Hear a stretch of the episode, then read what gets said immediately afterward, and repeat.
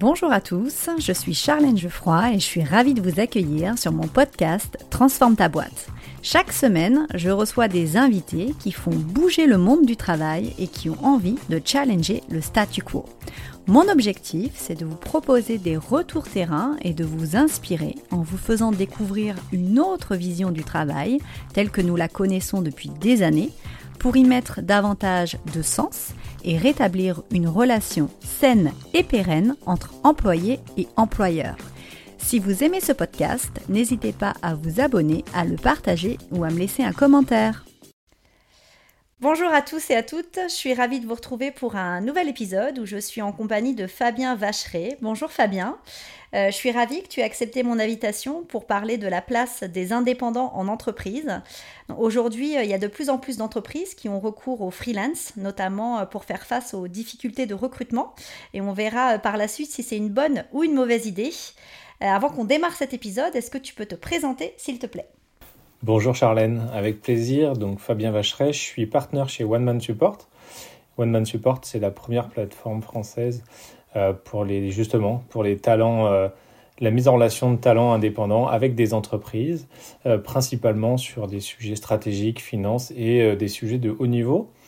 Et en effet, je suis ravi de revenir dans ce podcast pour parler de ce marché qui est en plein développement et dont il y a plein de choses très intéressantes à faire. Et eh bien justement, est-ce que tu peux nous en dire un peu plus sur ce marché euh, qui se développe de plus en plus et où est-ce qu'en est la France par rapport au reste de l'Europe? C'est un marché qui se développe déjà depuis plusieurs euh, années, voire dizaines d'années en fait. Hein.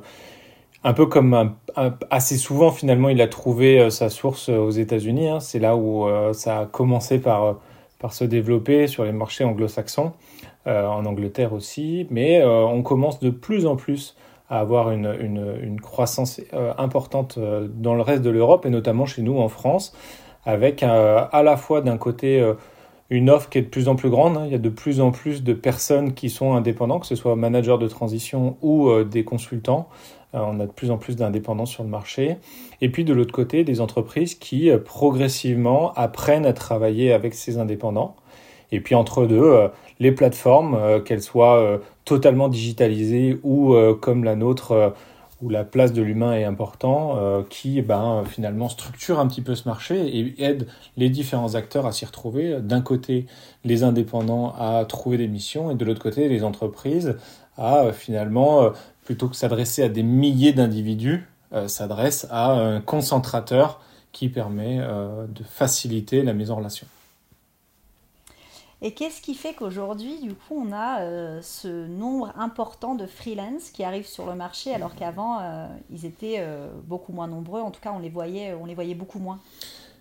Bah, en, tout cas, chez nous, en France, une des raisons importantes, c'est d'abord l'image que ça a, le freelance, par rapport à il y a quelques années. On a un facteur d'image qui est devenu, finalement, hier un freelance c'était un peu quelqu'un qui qui savait pas très bien quoi faire et puis qui euh, avait pas une, une, forte expertise. Et c'est ce qu'on appelle la gig économie hein. c'était tout ce travail euh, à la tâche avec euh, cette cet arrière-plan d'ubérisation qu'on pouvait avoir.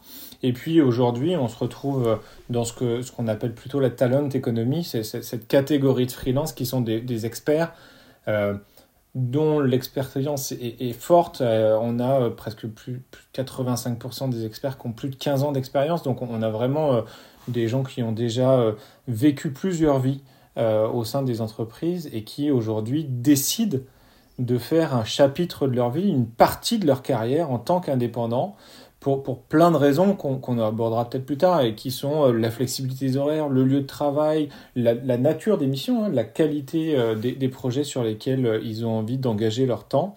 Chose que hier, eh ben, on, passait plutôt soit par les cabinets de conseil, soit on se faisait recruter pour, pour, pour travailler.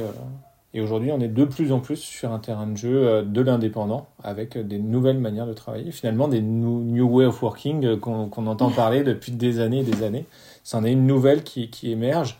Et, le Covid a pas mal aidé en fait à, à élargir la possibilité de travailler avec des freelances. Parce que le Covid, il a amené plein de choses et il a surtout amené le, le fait que finalement le lieu physique n'était pas une, une, dimension indispensable, en tout cas pas indispensable à temps plein, ce qui bah, pour travailler en freelance permet plus facilement de trouver des, talents parce que finalement le fait qu'ils ne soient pas en proximité ne pose de moins en moins de problèmes dans la production, dans, dans plein d'entreprises, dans plein d'organisations. Euh, donc tous ces freelance, euh, par rapport à ce que tu viens de dire, c'est plutôt des personnes qui sont... Euh, enfin, elles ont choisi ce statut. On n'est pas dans un statut qui est subi. c'est une décision qu'elles ont prise pour leur carrière. La catégorie d'indépendants avec laquelle je côtoie et celle qu'on observe, que ce soit dans le livre blanc qu'on a écrit sur la talent economy avec One Man Support et Roland Berger, ou euh, les profils avec lesquels on travaille, on est plutôt sur la catégorie des freelances qui choisissent de faire ce métier-là, et non de ceux qui sont euh, bah, ce côté un peu malsain de l'ubérisation, euh, dans lesquels on leur impose une forme d'auto-entrepreneuriat, dans lesquels du coup ils, sont, ils sont dans une pression très très différente de celle de la talent économie. Et, nous, nos freelances, par exemple, pas un seul néo-entrepreneurs. Ils ont tous une entreprise, une société dans laquelle ils, travaillent et ils travaillent avec nous ou avec d'autres et ils ne sont pas du tout liés à, une forme de, de, production dans lesquelles ils se trouvent sous contrainte tellement forte que finalement ils subissent leur, leur, leur statut d'indépendant, leur statut de freelance. Oui, complètement. Euh, c'est deux choses qui sont complètement différentes en fonction de où tu te situes. Exactement. C'est deux marchés très très différents. En fait, on, on, on, on le compare par rapport à, la production. En fait, il y en a un, c'est un marché de la tâche où on rémunère la, le, fait de délivrer quelque chose et, et, toute la logique de livraison, c'est ça, ça, montre bien. Hein. c'est ce côté euh, je fais une action et j'ai une rémunération directe vis-à-vis de cette action. Et de l'autre côté, on est là sur de la prestation intellectuelle, sur du temps passé, dans lesquels, du coup, on est davantage euh, sur d'abord des taux qui sont beaucoup plus importants, et puis dans lesquels, du coup, mm. on est sur des talents qui sont plus vieux, plus expérimentés, et qui proposent leur expérience au marché, euh, parce, que, parce que finalement, ils sont dans une position dans laquelle ils ont une, une relation d'équivalence, voire parfois de force sur certaines expertises très très rares. Mm. Et euh, en termes d'organisation pour une entreprise, euh, comment ça se passe en fait si j'ai dans mon entreprise euh, des indépendants, des personnes qui sont salariées pour, les DRH, quels sont les avantages et les défis justement de la gestion de ces talents libres? C'est, je pense que c'est un grand virage qui, qui, va être pris dans les prochains euh, mois, années pour les entreprises qui, qui, vont marcher. En fait, on est justement dans, dans euh, l'expression même du collaborateur, qui œuvre pour la chaîne de valeur de l'entreprise. Et c'est pas euh, du salarié, mais bien de celui qui produit pour le compte d'eux. Et du coup, moi, je trouve que les entreprises qui fonctionnent le mieux avec euh, les, indépendants, les freelances, sont celles qui les considèrent comme des collaborateurs à part entière, avec un statut particulier, hein, ce statut euh, non employé, certes, mais quand même certains euh, pendant plusieurs mois, plusieurs années auprès de l'entreprise, et qui du coup se retrouvent à, à devoir ben, les traiter d'une certaine manière quand même comme pas tout à fait des salariés, mais presque, que ce soit dans l'animation du quotidien ou ou euh, parfois même il y a des organisations qui, qui, qui, gèrent une forme d'alumni sur leurs indépendants, mhm. parce que justement ça leur permet de les conserver dans le futur, et, quelqu'un qui a travaillé pour 3, 4, 5 ans sur un projet stratégique dans une entreprise en tant qu'externe, il a un niveau de connaissance de l'entreprise qui a une valeur qu'il qui, est dommage pour l'entreprise de perdre, sachant que en vrai elle va, elle va en faire d'autres, des projets dans lesquels ce talent pourrait s'exprimer, et plutôt qu'en prendre un neuf qui va redécouvrir tout un écosystème, autant s'appuyer sur quelqu'un euh, qui, euh, qui, connaît déjà. Hmm. Donc on cherche à les fidéliser également. On cherche à les fidéliser et euh, on cherche peut-être pas assez encore à les fidéliser d'ailleurs, mais il faut chercher à les fidéliser. C'est un des défis, à mon avis, un des grands défis qu'il faut que les organisations apprennent à, à, à, traiter vis-à-vis de cette catégorie de population. Pour, pour une raison simple, c'est qu'en fait aujourd'hui l'indépendant, il, a démarré sa vie en étant un peu caché euh, dans une relation très, euh, très proche d'un individu, un manager qui, l'a recruté à un moment donné parce qu'il a eu besoin, soit parce qu'il le connaissait, soit parce qu'il a eu besoin d'une expertise spécifique. On a progressivement basculé dans les grands groupes à une relation un peu plus structurée avec la fonction achat, qui s'est emparée de la problématique de l'indépendance. Mais finalement, il s'est pas emparé de la problématique de l'indépendance, il s'est emparé de la problématique de la gestion des coûts sur de la prestation intellectuelle, comme il le fait avec des cabinets de conseil, comme il le fait avec tout plein de typologies de prestataires, les agences de com, etc. Mais, mais finalement, ça a quand même structuré les relations et puis permis de créer des liens euh, un peu plus, un peu plus ténus que simplement euh, un pointillé avec un manager à un instant T. Et je pense qu'il faut mmh. aujourd'hui, on voit des organisations qui commencent à le faire, mais aujourd'hui avoir euh, cette lecture de l'indépendant non plus comme une, problématique d'achat dans lesquelles il faut travailler du coup une, relation prix-compétence, mais une problématique RH dans laquelle il faut, il faut travailler une problématique compétence-création de valeur au sein de mon propre écosystème complet. Et, c'est là où, euh, quand euh, la problématique, l'enjeu indépendant entre dans le giron RH, on commence à avoir une lecture plus grande. Et, on a des entreprises, on prône l'entreprise étendue d'ailleurs depuis, euh, depuis plusieurs dizaines d'années. Je pense que ça doit faire bien 15-20 ans qu'on entend parler de cette logique d'entreprise étendue. Et, les indépendants sont, sont finalement une très bonne représentation de cette logique d'entreprise étendue. Ils sont ni à l'intérieur, mais pas complètement à l'extérieur. Et il faut réussir à, mm. faire vivre dans cet écosystème et donc apprendre à travailler dans un monde plus grand. Euh, oui, effectivement, comme tu le disais, ils sont ni à l'intérieur ni euh, complètement à l'extérieur. Ils sont entre les deux. Euh, mais du coup, comment est-ce qu'ils peuvent, enfin, entre un salarié et un freelance, quelle est la différence en termes euh, d'influence sur la dynamique de l'entreprise? Est-ce qu'ils sont plus considérés? Est-ce qu'ils sont moins bien considérés? Comment est-ce qu'on comment est-ce que ça se passe généralement?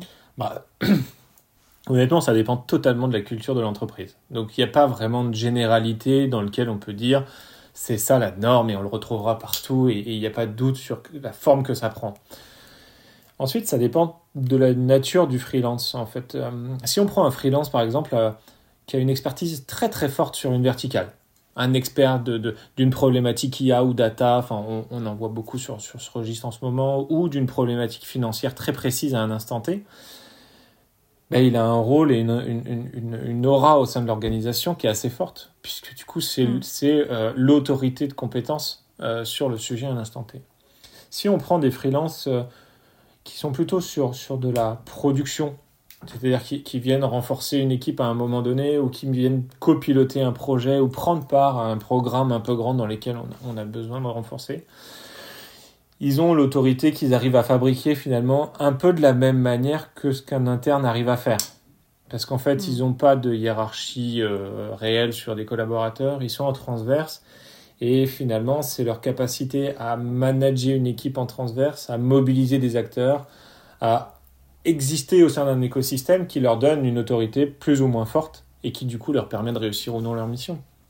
Mais en fait, un point qui est, clé et qui, euh, à mon sens, euh, joue en la faveur des freelances et des indépendants sur la dimension euh, autorité et d'expertise, c'est qu'ils ne s'occupent pas trop de politique interne ils n'ont pas trop de problématiques à se poser la question de savoir qu'est-ce qu'il faut qu'ils fassent pour le prochain move, qu'est-ce qu'il faut qu'ils fassent pour mm. capter un peu plus de budget, qu'est-ce qu'il faut qu'ils fassent pour sécuriser un, collaborateur pour pas qu'il parte dans une autre équipe. Toutes ces conversations, elles sont inexistantes dans, dans la vie d'un indépendant au sein d'une organisation et, du coup, c'est énormément de performance. Moi, j'ai connu des organisations où euh, les, les managers passaient euh, plusieurs heures par semaine sur ce genre de problématiques et bah, quand on additionne, à la fin, finalement, on se dit que c'est des gens qui travaillent à 3 cinquièmes, 4 cinquièmes pour ce qu'ils ont à faire, et que le reste de leur temps est embolisé par la, ce qu'on appelle vulgairement la politique interne de l'entreprise.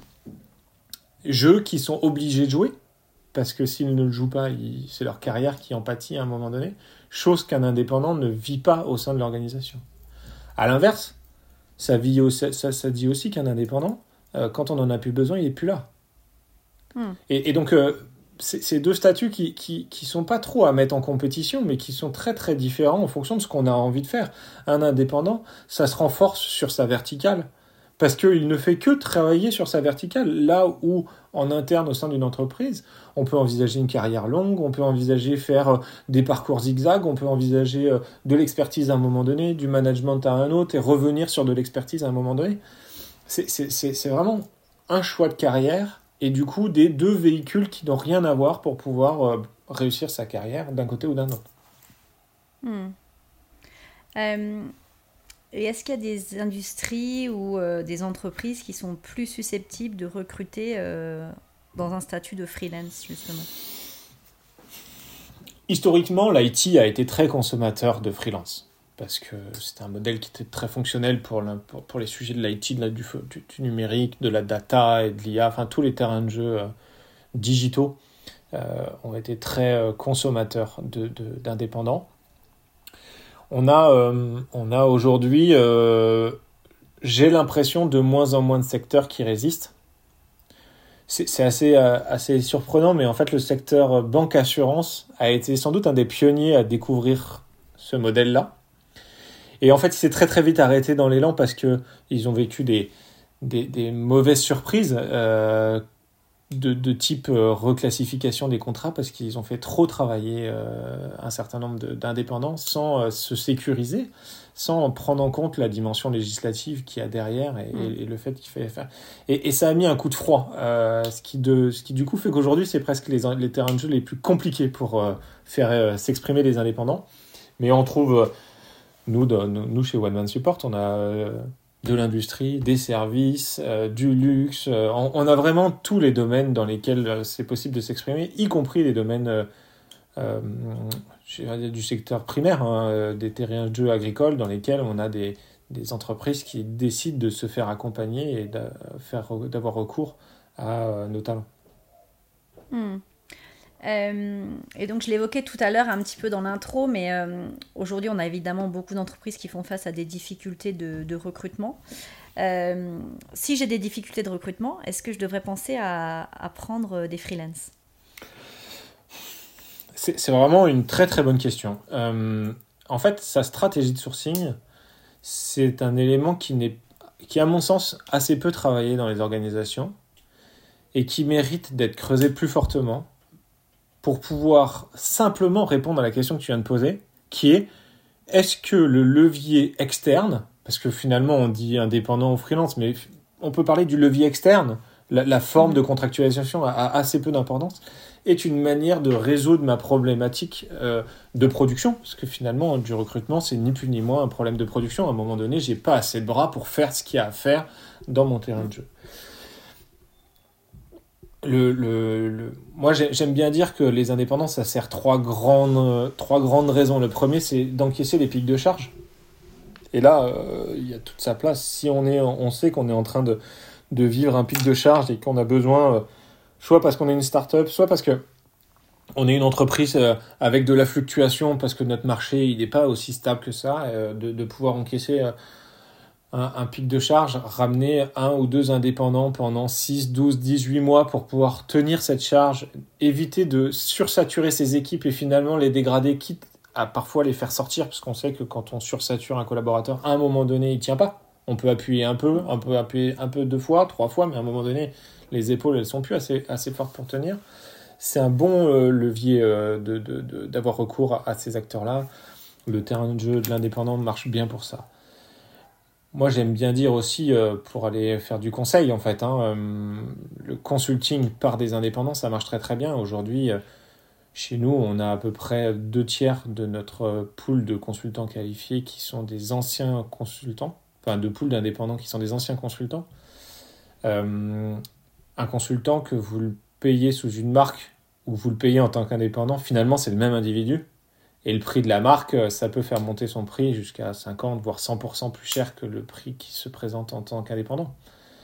Mhm. Et donc, euh, si vous n'avez pas besoin euh, d'une signature d'une marque connue du marché sur, en, tant que cabinet de conseil sur le, dossier que vous voulez traiter, avoir recours à un indépendant est un très très bon levier, y compris d'un point de vue économique. Et pour moi, il y a un troisième registre sur lequel ça peut faire sens, c'est euh, quand on, a besoin d'une compétence, mais qu'on ne peut pas encore se la payer à 100%. Je pense par exemple euh, aux startups ou aux entreprises en croissance qui, qui, décident à un moment donné de se dire bah tiens j'ai besoin de m'équiper d'un très bon DRH ou d'un très bon DAF, mais en fait j'ai pas de quoi le nourrir à temps plein. J'ai pas de quoi le nourrir à temps plein parce que la trajectoire que je me suis travaillé va m'amener sous 2-3 ans à arriver à un niveau tel que je vais avoir besoin d'un profil compétents et de haut niveau sur, sur ces fonctions-là. Mais court terme, au bout de deux jours, je l'ai nourri et euh, il n'a pas vraiment euh, de, quoi travailler plus. Et, c'est là où l'indépendant est, très utile parce que bah, il a cette flexibilité de pouvoir accepter euh, des contrats peut-être d'un an, mais à deux jours par semaine. Ce qui permet de monter en puissance. On a, j'ai un client, j'ai un client qui a décidé d'avoir une approche qui est assez rigolote, c'est qu'en fait, il lance des produits sur le marché et donc pour pouvoir lancer ces produits, ils cherchent des indépendants pour faire toute la partie conception du produit et euh, toute l'approche du marché du produit. Donc ils cherchent des chefs de produit, hein, ni plus ni moins. Et en fait, le deal, c'est que si le produit se lance et qu'il marche, il intègre. Si le produit ne fonctionne pas, et bah du coup, euh, il se sépare euh, de l'indépendant ou alors il le met sur un autre dossier parce qu'il a une autre idée à un mmh. moment donné. Et du coup, il, s'est donné une logique un peu dans son approche stratégique de se dire, mais je ne vais pas me constituer une équipe interne d'innovation, on pourrait l'amener sur ce registre-là, hein, d'acteurs qui font des produits d'innovation. En revanche, et, ça fait partie de, la conversation quand on va sélectionner un talent pour lui, euh, il nous dit, euh, je veux quelqu'un qui soit prêt à tenir l'exécution, la production et, donc du coup toute la suite de l'histoire que le produit va avoir si jamais le marché euh, accueille euh, avec succès le produit. Et je trouve que ça c'est une nouvelle manière de travailler qui me semble être euh, dans l'air du temps gagnant-gagnant pour tout le monde parce que oui l'indépendant pendant la période de, de conception il va gagner mieux sa vie euh, mais en même temps, il sera en risque aussi. Et puis au moment où les choses rentrent dans une logique un peu plus de delivery, il installe le produit et puis ensuite euh, l'histoire s'écrit comme elle a envie de s'écrire. Donc moi, je, trouve que ça offre des manières de raisonner quand ça rentre dans le giron RH qui permettent de, voir plus grand. Et donc, il y a plein de moments où ça vaut le coup de travailler avec des indépendants. Et puis il y en a plein d'autres, il faut surtout pas. On a des sujets stratégiques qui doivent rester à l'intérieur d'un écosystème fermé.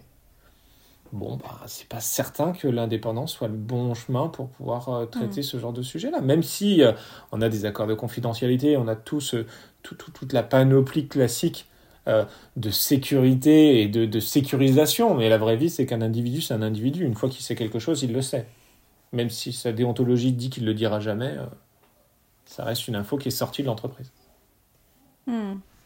Euh, du coup, on cherche quand même, par rapport à ce que tu viens de dire, cette approche du travail où on cherchait euh, avant beaucoup plus de sécurité. Finalement, là, on est beaucoup plus sur euh, offrir de la flexibilité. Beaucoup de flexibilité même. Ça dépend du point de vue dans, lequel on se place, en fait. Hein.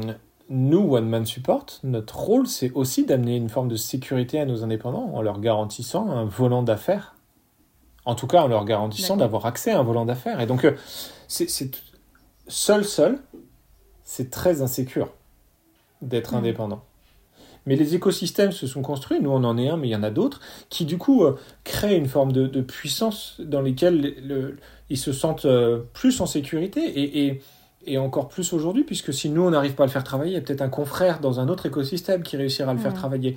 Et donc, en fait, l'intermédiation dans lesquelles on, a réussi à avoir une place et, dans lesquelles on propose euh, nos services sécurise, sécurise les entreprises. Parce que du coup, bah, plutôt que chercher dans un marché un peu perdu, bah, ils ont des gens comme nous qui faisons la sélection pour eux. On les aide d'une part à traduire leurs problématiques en, euh, en enjeux et en, en, en mission de, de, de, soit de conseil, soit d'accompagnement.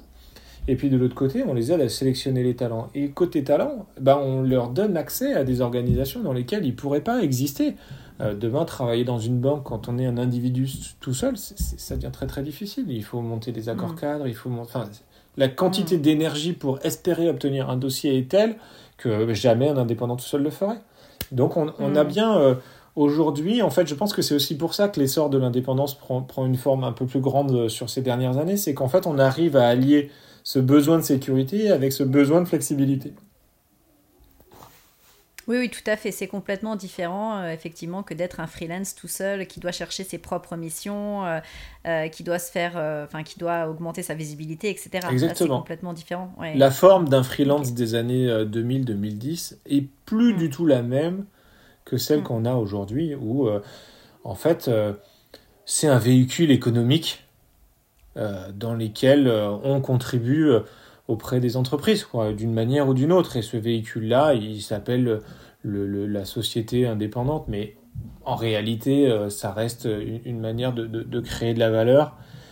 Et on oublie presque un petit peu ce véhicule économique, même si, d'un point de vue revenu, hmm. au moment de la mission, un indépendant, il, est, euh, il, gagne mieux sa vie pendant la mission, c'est sûr. Bien sûr. Cela dit, il y a aussi du temps où il n'y a pas de mission. Et donc, euh, l'histoire montre qu'à part quelques exceptions, et on connaît toujours des exceptions, euh, le niveau de revenu, il n'est pas aussi, aussi, si différent que ça euh, entre, entre les deux univers. Il y en a un qui est beaucoup plus sécurisant, beaucoup plus stable, l'autre il est rempli de pics et de creux dans lesquels bah, il faut se sécuriser, il faut acheter sa propre complémentaire, il faut acheter sa propre mutuelle, il faut... Enfin, je je, je, ferai, je vais pas faire le, la litanie de tout ce qu'il faut prévoir en tant qu'individu, en tant qu'indépendant, mais, mais on n'est pas juste indépendant et on prend du cash et c'est facile.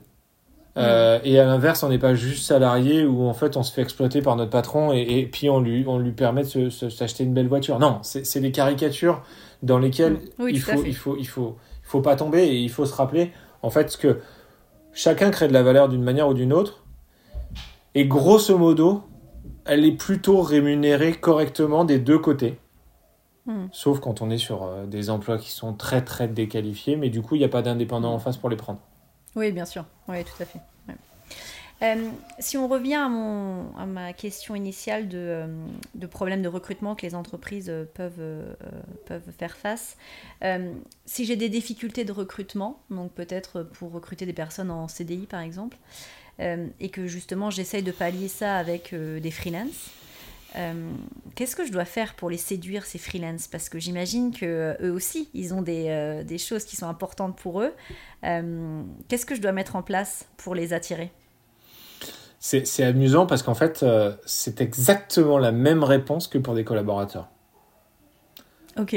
Parce qu'en fait, l'expérience que va vivre un freelance dans sa relation avec une entreprise, c'est la même nature que l'expérience qu'un collaborateur va vivre dans la relation avec une entreprise. Et donc, il faut commencer par présenter l'entreprise telle qu'elle est et puis pas telle qu'on aimerait la voir. Donc, une forme de réalisme, mais c'est la même chose dans la logique de marque employeur. Hein. Enfin, je, on fait ce qu'on veut, mais à la fin, euh, sinon, il y a des hmm. déconvenus rapides.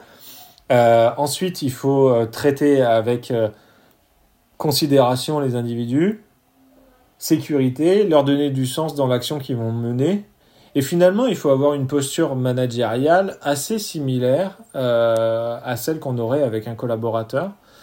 Et, c'est pour ça que je ne suis pas fan de l'idée de séduire euh, au sens euh, attractivité majeure qu'on peut avoir au sein d'une organisation. J'ai envie de dire, travailler son expérience collaborateur, qu'elle soit pour les salariés ou pour les freelances, amènera à ce que les talents s'intéressent à l'organisation et donc du coup ils donnent ils aient, ils aient de plus en plus envie d'y contribuer voire de s'y mm. s'inscrire à moyen long terme et, et, oui on peut toujours acheter cher à un moment donné et, et, et ça c'est pour le coup euh, vrai que ce soit en interne ou en externe on peut payer un salarié deux, fois, deux fois le prix ou on peut acheter un freelance deux fois le prix de la même manière si l'expérience qui vit est trop coûteuse à un moment donné, mm. ce sera jamais assez payé pour poursuivre. Et on est dans un monde où il y a une tension sur le marché sur un certain nombre de ressources, et c'est de celle-là dont on parle. Et quand il y a de la tension sur le marché, c'est parce qu'en fait, il y a beaucoup d'offres ailleurs. Hmm. Et que peut-être elle sera moins payée ailleurs, mais elle sera peut-être plus satisfaisante. Et comme c'est aussi ça le, doux, équilibre que tout le monde recherche aujourd'hui au sein de notre société, cet équilibre entre l'énergie que j'engage dans ma compagnie et puis le, le plaisir que j'y prends et euh, l'équilibre que j'y trouve par rapport à mes autres activités du quotidien, ben, cette conversation, c'est la même qu'on soit interne ou euh, indépendant. Euh, et donc, je pense que c'est très très difficile de, d'accroître un petit peu virtuellement son attractivité pour on peut faire c'est un peu comme c'est un peu comme dans la distribution on peut faire des grosses promos hein. et faire des grosses promos ça va faire venir du trafic mais faire venir du trafic, ça fait jamais du chiffre d'affaires et encore moins du résultat. Ça fait juste mm. venir des gens. Et donc on est, on est sur le même schéma. Euh, si derrière il n'y a pas des fondamentaux qui sont bons, bah, l'histoire elle s'écrira pas et du coup on se dira ouais mais tu vois j'ai essayé avec un indépendant il est reparti au bout d'un trimestre. Bah ouais parce qu'en fait ça lui plaisait pas. Et, et, et pour le coup le livre d'un indépendant est encore plus rapide que celui d'un interne parce qu'il n'y a pas d'atermoiement pour s'interroger sur ah oui mais mon chômage mon machin qu'est-ce que je vais faire Bien demain sûr. tout ça. Non en fait il a déjà choisi cette liberté de choix Oui, tout à fait. Donc finalement, euh, une entreprise qui se dirait, bon, finalement, je vais peut-être essayer de recruter des freelances pour euh, ne pas travailler sur mes fondamentaux d'expérience collaborateur qui font que j'ai un problème à recruter en CDI, finalement, Moi, j'ai envie de dire c'est un mauvais chemin. Je, je pense que ça ne Ouais. marchera pas. Mm. Je pense qu'au court terme, c'est comme toujours. Hein, court terme, une action provoque une réaction. Donc, très court terme, il y aura, il y aura quelque chose qui va se passer. Mais si Mm. on tire la traîne un peu plus loin, on se dira, bah, en fait, ça n'a ça, ça rien créé. quoi. Ça n'a pas amené de choses Mm. intéressantes. Et... Ouais. Est-ce que c'est la même chose pour les pros pour... Tu l'as évoqué un petit peu euh, brièvement tout à l'heure, mais euh, comment est-ce qu'on les fidélise, ces freelances? Bah, encore une fois, je- je- je- très sincèrement, je pense que de la même manière que des collaborateurs internes, c'est-à-dire que l'expérience qu'on doit leur proposer, elle doit être satisfaisante.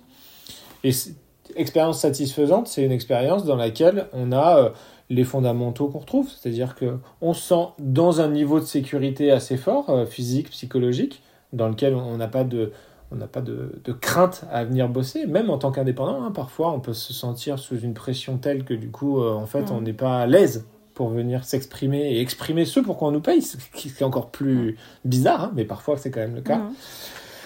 De la considération, et ça, euh, enfin, je veux dire, un fondamental de base, hein, c'est à un moment donné, euh, il faut. Chaque individu est un individu d'abord, et donc, euh, même s'il amène euh, une expertise ou je ne sais quoi, il faut considérer l'individu en tant que tel dans sa complétude et euh, du sens, ce qui fait l'aider à, comprendre la création de valeur qu'il projette et puis qu'est-ce qu'il amène. Après, de manière assez classique, des, projets sympas, de la stimulation, enfin, on, on- a ensuite les leviers plus, plus faciles pour pouvoir, euh, pour pouvoir les, les, les sécuriser sur du moyen long terme et les fidéliser. Et puis, en sens inverse, on a les mêmes sujets que sur les salariés. Euh, Il faut les payer tels qu'on a dit qu'on les paierait. C'est plutôt le plus vite possible. Euh, comme toujours, tout le monde veut toujours être payé le plus vite. Mais, mais c'est finalement la même, le même raisonnement. hein. Si un salarié, on lui envoie son salaire le 10 au lieu du, du, du 28 euh, du mois d'avant, à un moment donné, il y a des choses qui se passent de manière difficile.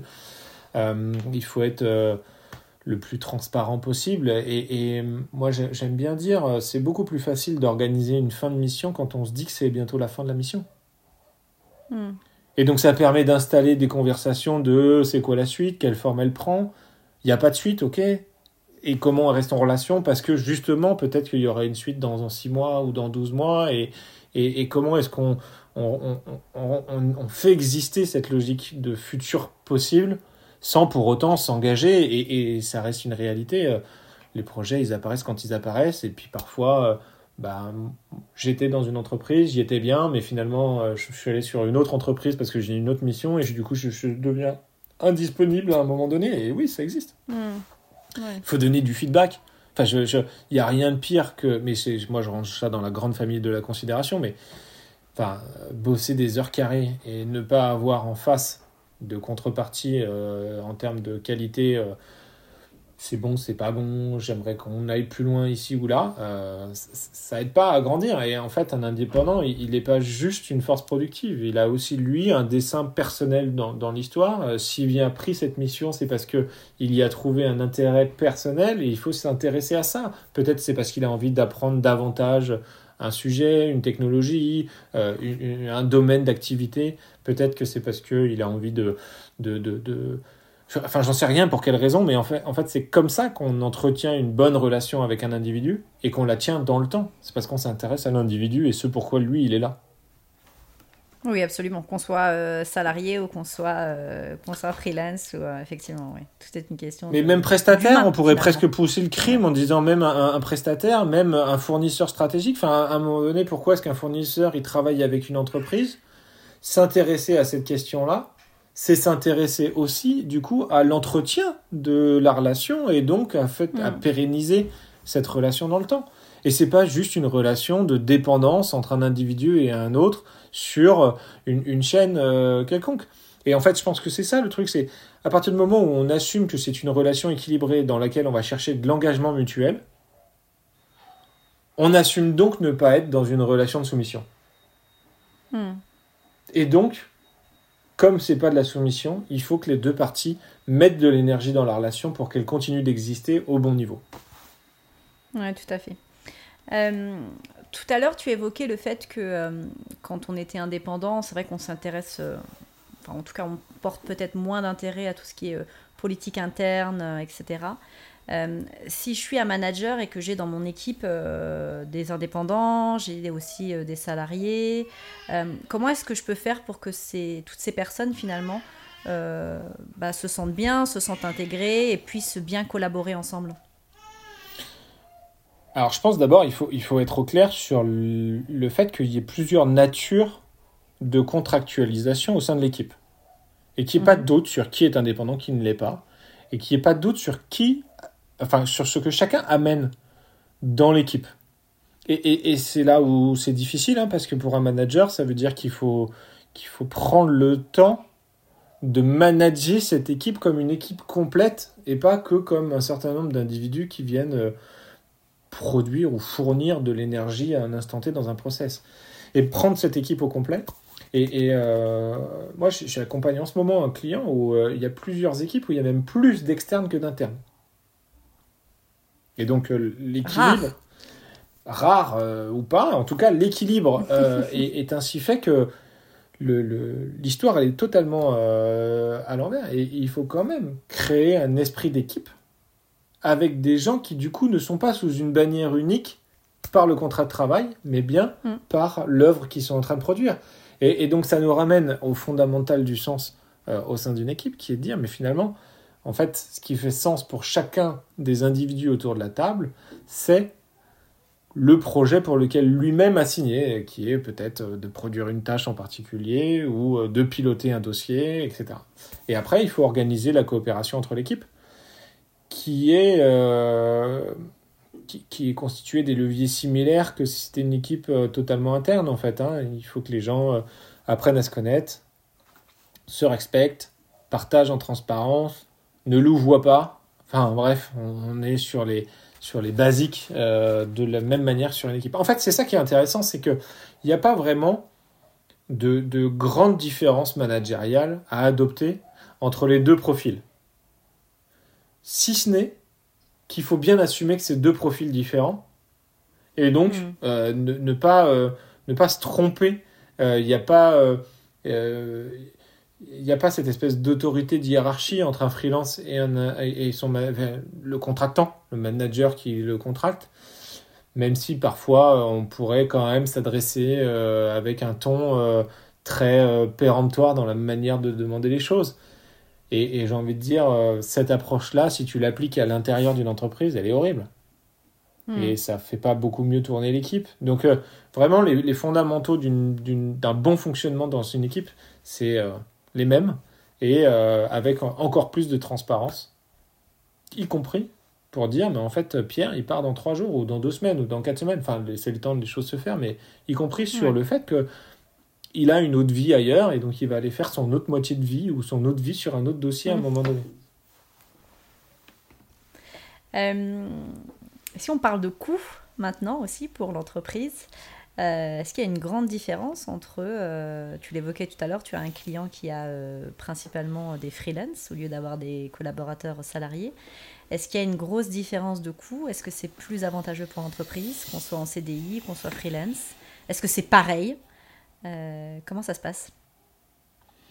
Écoute, c'est très très difficile comme question. C'est très très difficile parce qu'en fait, le coût d'un salarié est jamais calculé. Le coût complet d'un salarié est jamais vraiment calculé. Donc en fait, on n'a pas vraiment idée du coût complet d'un salarié. Parce qu'un salarié, c'est quoi? C'est d'abord euh, du salaire, toutes les formes de salaire qu'on met dedans. Hein. Tu complètes de toutes les charges que l'on verse à, notre ami État euh, qui va avec le salaire. Mais c'est aussi, et c'est là où des trucs qu'on compte, parce que ça c'est des trucs qu'on compte assez facilement, mais c'est aussi plein de trucs qu'on compte pas. C'est qu'un salarié, tu dois le développer. Et heureusement parce qu'on avait un peu oublié qu'il fallait le faire, mais depuis quelques années, je je me souviens plus quand est-ce que ça a eu lieu, mais l'État a obligé les entreprises à développer sous, peine de les pénaliser si elles ne développent pas correctement l'employabilité de leurs collaborateurs. Mais donc on a quand même tout un, tout un pan euh, du coût d'un collaborateur sur la dimension développement.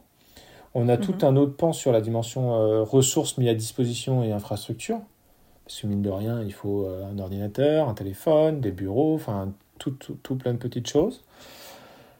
Et puis ensuite, euh, on a un terrain de jeu sur lequel on investit un peu différemment. A priori, si on a pris un CDI sur un profil, c'est parce qu'on a envie de le conserver dans une durée plus longue que si on travaille avec un indépendant. Nous, on a fait des petits calculs, hein. on a essayé, euh, parce que c'est une question qu'on nous pose tout le temps, et donc on a essayé de, pondérer cette question. Et euh, on arrive à une équivalence entre le coût complet d'un collaborateur et le coût complet d'un indépendant à partir de, autour de 1000 euros pour l'indépendant. Et donc en face pour 100 000 euros de salaire à peu près. C'est à peu près les, les, les, équivalences. Euh, mhm. Sur des salaires plus petits, ça coûte plus cher de passer par l'extérieur. Sur les salaires plus grands, euh, c'est ce que je dis, on commence à tomber sur des équivalences. C'est pas une règle réelle euh, parfaite, parce que c'est vraiment très très compliqué d'évaluer. Et mhm. donc, du coup, euh, quand tu fais cet exercice, tu te retrouves toujours à prendre des, des ratios de machin. Parce que je l'ai pas dit, mais un, collaborateur, faut le manager. Donc, en fait, un individu coûte plus cher qu'un seul individu, puisqu'il était obligé d'avoir un chef à un moment donné. Donc, mhm. donc voilà. Ok. Et euh, au niveau légal, euh, est-ce qu'il y a des choses à savoir avant de se lancer dans le recrutement euh, de freelance? Est-ce qu'il y a des quotas, par exemple? Est-ce qu'on doit respecter des choses? Est-ce que le freelance, il peut être, je ne sais pas, dans n'importe quel pays? Comment ça se passe?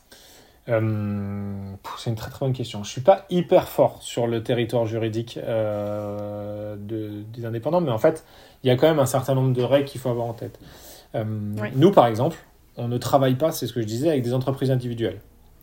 On n'a que des sociétés, que des indépendants représentés par leur propre société.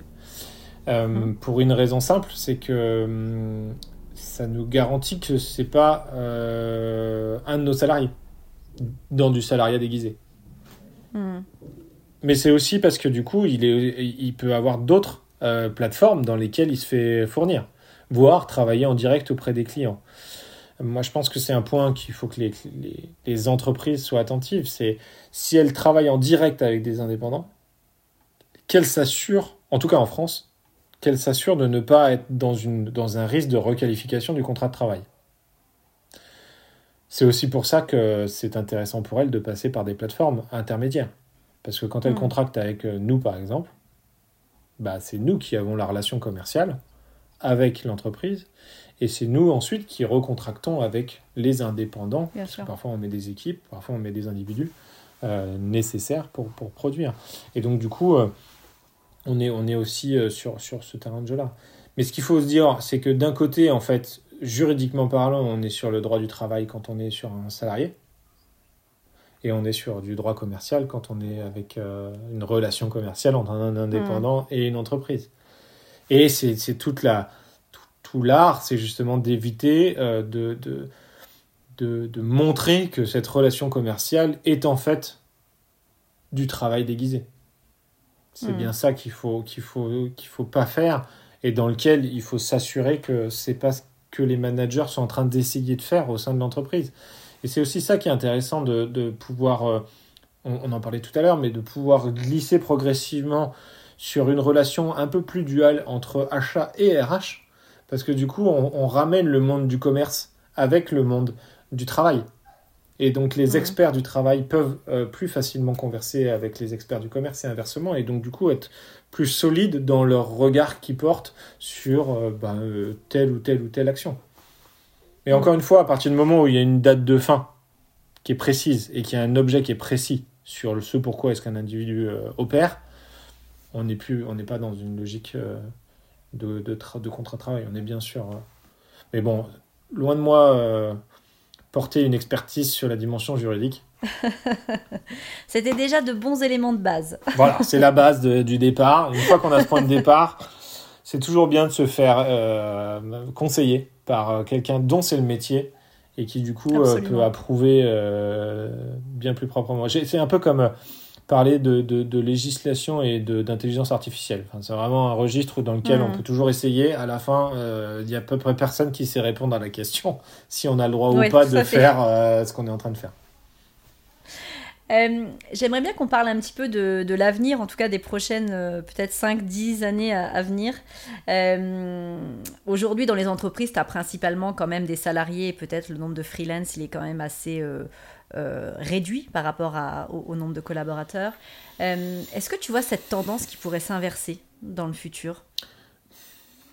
S'inverser, ça me paraît, euh, ça me paraît fort comme phrase. Tu vois, on est, on est sur un truc. Euh, Ou s'équilibrer peut-être. Assez important. Se renforcer, j'en suis convaincu. Je pense que on n'est pas au terme de cette croissance de l'indépendance. Je pense qu'on va, on va poursuivre. Les, les signaux sont plutôt euh, dans ce sens. Et puis l'offre continue de se développer, la demande aussi. Il y a, enfin, il n'y a pas vraiment de raison que le marché euh, se mette à, tousser euh, sur le territoire de l'indépendance. Euh, je, pense qu'il y a des secteurs où ça, ça pourrait s'inverser. Ok. Enfin, des secteurs. Des domaines, plus que des secteurs, pas des secteurs d'activité, mais plutôt des domaines de compétences dans lesquels on a un équilibre qui est instable. Je pense par exemple au nucléaire. Le nucléaire, c'est mhm. une, une, scène qui était assez rigolote, puisqu'on a, on a pendant des années décidé de dire qu'on allait euh, mettre le holà sur le nucléaire. Ça a provoqué un effet euh, mécanique, hein, mais c'est que les grandes faiseurs du nucléaire ont réduit leur voilure de recrutement, sachant que c'est des métiers où il faut 10 à 15 ans pour fabriquer quelqu'un de compétent, donc on, est sur des temps mhm. très longs pour la partie apprentissage. On a arrêté du coup d'apprendre. On a des petites structures qui se sont créées qu'on pourrait ranger dans la catégorie indépendant. Ils sont 4, 5, ils sont rarement totalement tout seuls, mais on est quand même sur un terrain de jeu euh, de ce registre-là, dans lesquels, euh, bah, aujourd'hui, dans, la relance nucléaire qu'on a, je pense qu'aujourd'hui, on est dans un équilibre qui est défavorable. Et qu'on a plus de compétences à l'extérieur des entreprises, dans des cabinets, dans des petits cabinets de conseil, dans des petits mmh. cabinets d'études et d'expertise, voire dans des indépendants que au sein euh, de, nos organisations un peu plus classiques euh, faiseurs sur ce registre-là. Je pensais à l'IA aussi, c'est un registre où dans lesquels euh, c'est des, terrains de jeu dans lesquels ça va très très très vite. Je veux dire, il y a deux ans, personne ne savait ce que c'était. Aujourd'hui, tout le monde utilise ChatGPT. Donc, on est dans un truc. Mm. Ça va très très très vite. Et il y a une forme de prime à l'indépendance sur ce genre de choses-là qui vont très très vite parce que du coup, euh, en fait, il est bon à un instant T et donc du coup, c'est celui-là dont on va avoir envie. Et, mm. euh, je sais pas si tu as fait attention, mais il y a 6-9 mois, on avait des, un nouveau métier qui s'était créé euh, qui s'appelait prompteur pour, pour, pour, pouvoir savoir fabriquer les prompts pour ChatGPT. Et je, je suis mm. presque sûr que dans un an, ce, ce métier-là, il n'existera plus parce qu'en fait, ça, ça va c'est devenu toujours plus du langage naturel, c'est devenu toujours plus facile. Et donc, du coup, cette, ce métier d'interprète, parce que c'était un peu ça le mm. rôle du prompteur, bah, il va devenir de moins en moins nécessaire. Et donc, on a ces trucs comme ça qui varient. Moi, je, me souviens d'une offre d'emploi où c'était 200 000 dollars pour le prompteur. Ah oui. Et donc, du coup, c'était une, action à saisir, en fait, parce que je suis convaincu que c'est un métier qui, est, euh, qui a une durée de vie finie assez, assez forte, tu vois. Et donc, euh, donc voilà, je pense qu'on a quelques, quelques domaines d'activité hyper spécifiques dans lesquels euh, on peut avoir euh, cet équilibre. L'autre endroit où on peut avoir l'équilibre, c'est sur les technologies très anciennes. Des trucs où on entend, on les connaît même plus, tu vois. C'était des, mm. des technos qu'on apprenait à l'école il y a 25 ans, en disant déjà mm. qu'elles étaient obsolètes. Et donc, tu vois, on se retrouve aujourd'hui à, à peut-être 40 ou 50 ans plus tard de la mise en exploitation de ces technologies, où euh, en fait euh, c'est compliqué de trouver des talents sur ce registre-là. et euh, du coup, bah là, on, est dans, on est dans des, des équilibres. Hein. Moi, j'ai un client mm. industriel où toute sa chaîne de production était dans une technologie tellement obsolète que le niveau de risque était hyper élevé. Et son Mm. DSI est parti, et, il l'a toujours pas retrouvé à le remplacer. Et aujourd'hui, enfin, c'est plus que rouge, quoi. Je veux dire, il n'y a plus de compétences pour régler le problème si jamais il y a un problème qui apparaît. Hmm. Ouais. Et on en revient Et finalement que- à ce qu'on se disait au tout début de notre échange sur la stratégie emploi.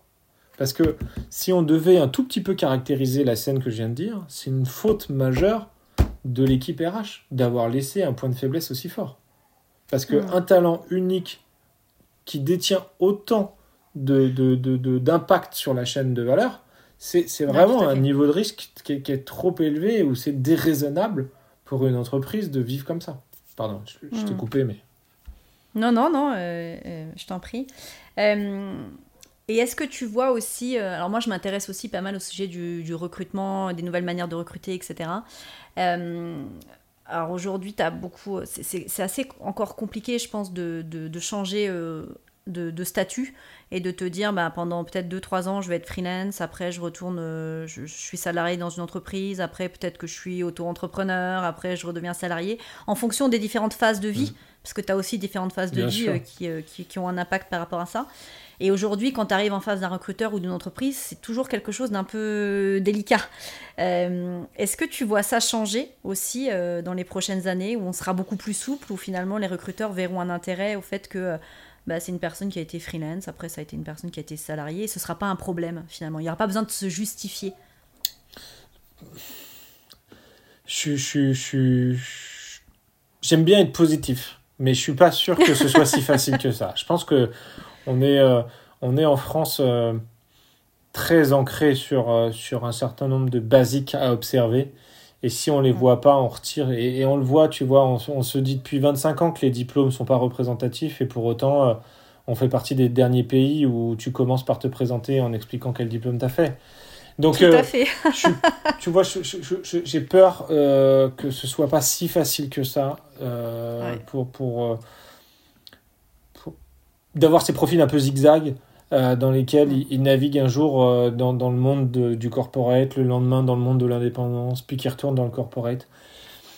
Ça existe, pour autant ça existe. Euh, j'ai, un- j'ai en tête un, un consultant là, avec qui je travaille qui, euh, qui a fait ça. Et tu vois, il a jamais fermé son entreprise. Et il a été en, en zigzag.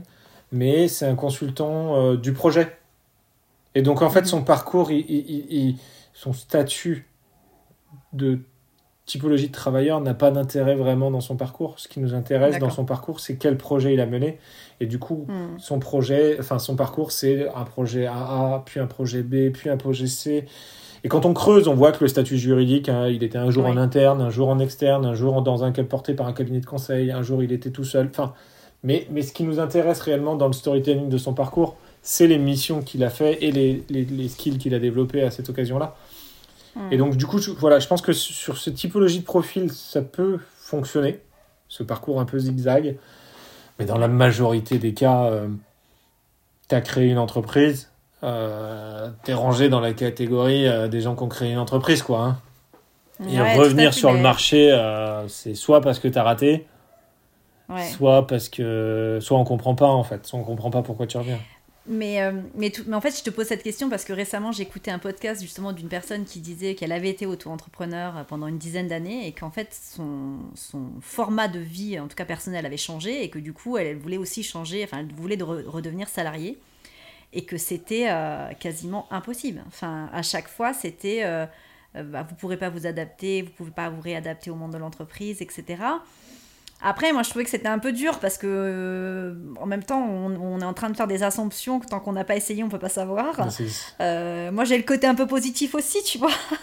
mais, mais, euh, mais en tout cas, je trouvais que c'était dur de la mettre dans cette case et de pas, euh, de pas pouvoir lui dire bon, bah, tu pourras plus jamais sortir, euh, de cette case. Quoi. Maintenant que tu es là, tu as fait ton choix il y a 10 ans et maintenant c'est trop tard. C'est un peu ça, mais en fait, on aime tellement ça, euh, ranger les choses Mm. dans les boîtes euh, Ouais. dans, dans notre pays, que du coup, euh, on n'aime pas trop les, les, les par- enfin, je, veux dire, les profils atypiques, on n'aime pas. Euh, même, euh, même un collaborateur qui est resté deux ans dans cinq boîtes et qui a fait, du coup, au bout de dix ans de carrière, on lui dit quand même, t'es pas très stable. Alors qu'en en fait, ça se Mm. trouve, c'était très cohérent ses choix et qu'il a choisi, du coup, la qualité des projets et non. Enfin, bref. Et pour autant, on va quand même commencer en disant dis donc, vous changez beaucoup d'entreprise. Ouais, tout à fait. L'introduction va déjà donner le ton, tu vois. Et, je pense qu'on aura le même schéma sur, sur des parcours un peu zigzag euh, qui pourraient euh, naviguer indépendance. Euh. Par contre, on a des phénomènes marrants. C'est qu'on hum, on a de plus en plus de très juniors qui rentrent sur le marché de l'indépendance. Ok. Chose qui, tu vois, jusqu'à il y a quelques années, c'était plutôt pas le cas. Je te disais, on a, on a quand même une très grande majorité de gens qui sont expérimentés. Et là, on a des gens qui sont plus jeunes, qui, qui presque en sortie d'école, décide de, de, d'endosser un costume d'indépendant. Et moi, ça, ça m'interpelle sur un autre plan qui est, mais comment est-ce qu'on fabrique des talents?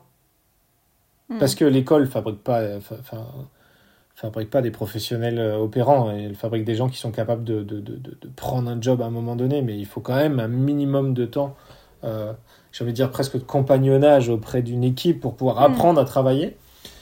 Et, autant euh, ça m'est logique de me dire qu'au bout de 10, 15 ans, on a envie de, de, sortir de ce monde et puis de se mettre au, service euh, en tant qu'individu, autant euh, je suis très surpris de ces jeunes qui, qui, qui bah, décident finalement de faire leurs armes solo dans un registre dans lesquels alors on les on les positionne pas sur les mêmes missions et souvent on les positionne en équipe mais je trouve que c'est assez illustratif de notre jeune de la nouvelle génération et de la manière dont elle se positionne vis-à-vis du, de la, du mot travail, tu vois, de, de, toute cette logique et tout, le sens que ça peut mm. avoir. Un petit phénomène un peu rigolo, tu vois. je sais pas très bien comment on peut, comment on va vivre cette histoire-là dans le temps. ouais, ouais, ils ont un, ils ont un rapport au travail, ou en tout cas, ils ont, euh, peut-être qu'ils ont aussi plus envie de prendre des risques que ce que nous on pouvait avoir envie. Enfin, en tout cas, pour nous, c'était. Enfin, moi, je me souviens de quand j'ai quitté l'école, euh, tout le monde euh, cherchait un CDI. Enfin, personne, euh, personne n'avait décidé de se mettre freelance ou autre. Et aujourd'hui, c'est pas du tout le cas. On voit bien que dans les écoles, finalement, ils cherchent tous les formats finalement. Exactement. Ils sont devenus à format, à, à, à support contractuel, quoi, tu vois. Et je trouve que c'est mm.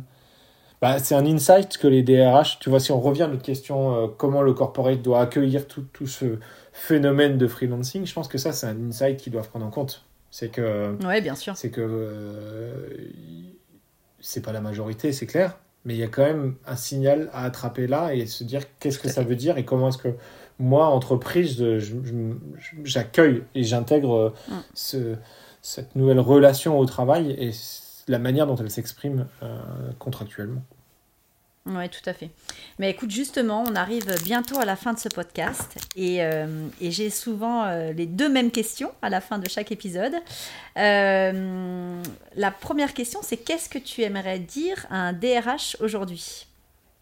Moi, j'aimerais qu'un DRH, si, si j'avais qu'une seule chose à dire à un DRH, tu vois, en mode, je lui dirais de s'intéresser au talent euh, dans une logique large et prospective.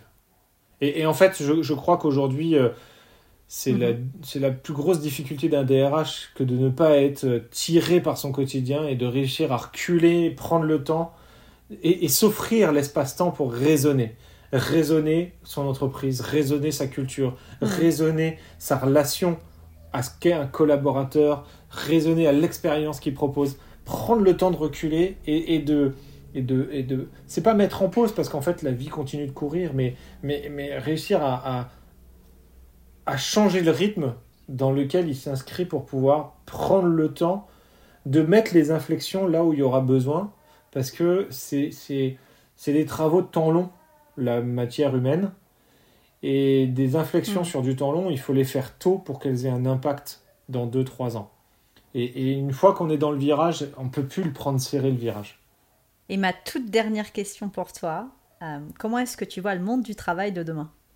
Moi, je le vois hyper protéiforme. en fait, je pense que on a une, euh, on a depuis euh, ces dernières années, j'ai envie de dire depuis ces 40 dernières années, hein, mais un monde du travail qui se fait percuter chaque 5-7 ans. On a des, des ruptures dans la manière dont les gens sont euh, au travail, dans la manière dont le travail se fait, dans la manière dont le, la communauté est en relation avec le sujet travail, qui change tout le temps. Et je pense que ça, ça continue de prendre des formes toujours plus différentes, et ça va devenir de plus en plus difficile de pouvoir dire euh, le mot monde du travail, tu vois. Je pense que ça va devenir les mondes du travail avec toutes mhm. les formes que ça peut avoir. Moi, j'adore les conversations qu'on a de plus en plus de dire que bah, finalement, les femmes au foyer, c'est un emploi euh, presque à temps plein euh, de devoir s'occuper d'une famille. Et je trouve que oui, c'est du travail euh, de s'occuper d'une famille. Et, ça, c'était un truc totalement exclu des conversations il y a quelques années, tu vois. Et donc, cette logique de dire que le travail, c'est pas juste du salariat, mais c'est de l'énergie consacrée à une œuvre. Je trouve que ça, ça, ça, ça, pluralise ce monde du travail et, du coup ça le rend de plus en plus intéressant. Oui, tout à fait. Mais c'est euh, ça, ça, m'évoque aussi euh, ce que, ce que Samuel Durand avait fait euh, dans son documentaire sur Why Do We Even Work, je crois. Et en fait, il définissait la, ce qu'était le travail. Enfin, en tout cas, il, il tentait de donner une définition de ce qu'était le travail. Et justement, ça correspond exactement à ce que tu dis. Finalement, c'est pas le travail, c'est pas que d'aller au bureau ou autre. Donc, ouais, super intéressant. En fait, je crois qu'on arrive progressivement à dissocier le mot emploi du mot travail. Hmm. Et que du coup, comme on arrive à dissocier le fait que ce pas des synonymes et que c'est deux mots qui ont des sens très très différents, hmm. on arrive du coup à avoir une, une, acception plus grande de ce que c'est que le travail, et donc le monde du travail, et donc la manière dont on peut mettre de l'énergie dans ce monde du travail prend une forme très intéressante, euh, je hmm. trouve, et, je, je, sens que ça va devenir de plus, enfin, toujours plus intéressant. Bah écoute, euh, merci beaucoup euh, Fabien pour cette euh, conversation et pour ton temps. J'espère que l'épisode a été aussi captivant pour vous que pour moi. en tout cas, j'ai appris plein de choses. S'il y a des personnes qui souhaitent prendre contact avec toi, comment est-ce qu'elles peuvent le faire? C'est facile, LinkedIn. Parfait. Ça donne bah, de manière très simple Fabien Vacheret sur LinkedIn. Je ne sais pas s'il y en a beaucoup, mais en tout cas, normalement, on me trouve assez facilement. Bah, et sinon, par One Man Support. Webman Support euh, en passant euh, par notre site internet. Bah écoute, je mettrai euh, tes coordonnées LinkedIn et les coordonnées du site dans la description de ce commentaire. mille merci de nous avoir écoutés. si vous avez aimé ce podcast, n'hésitez pas à vous abonner, à le partager et à me laisser un commentaire. Je vous dis à très bientôt pour un nouvel épisode. Merci à tous.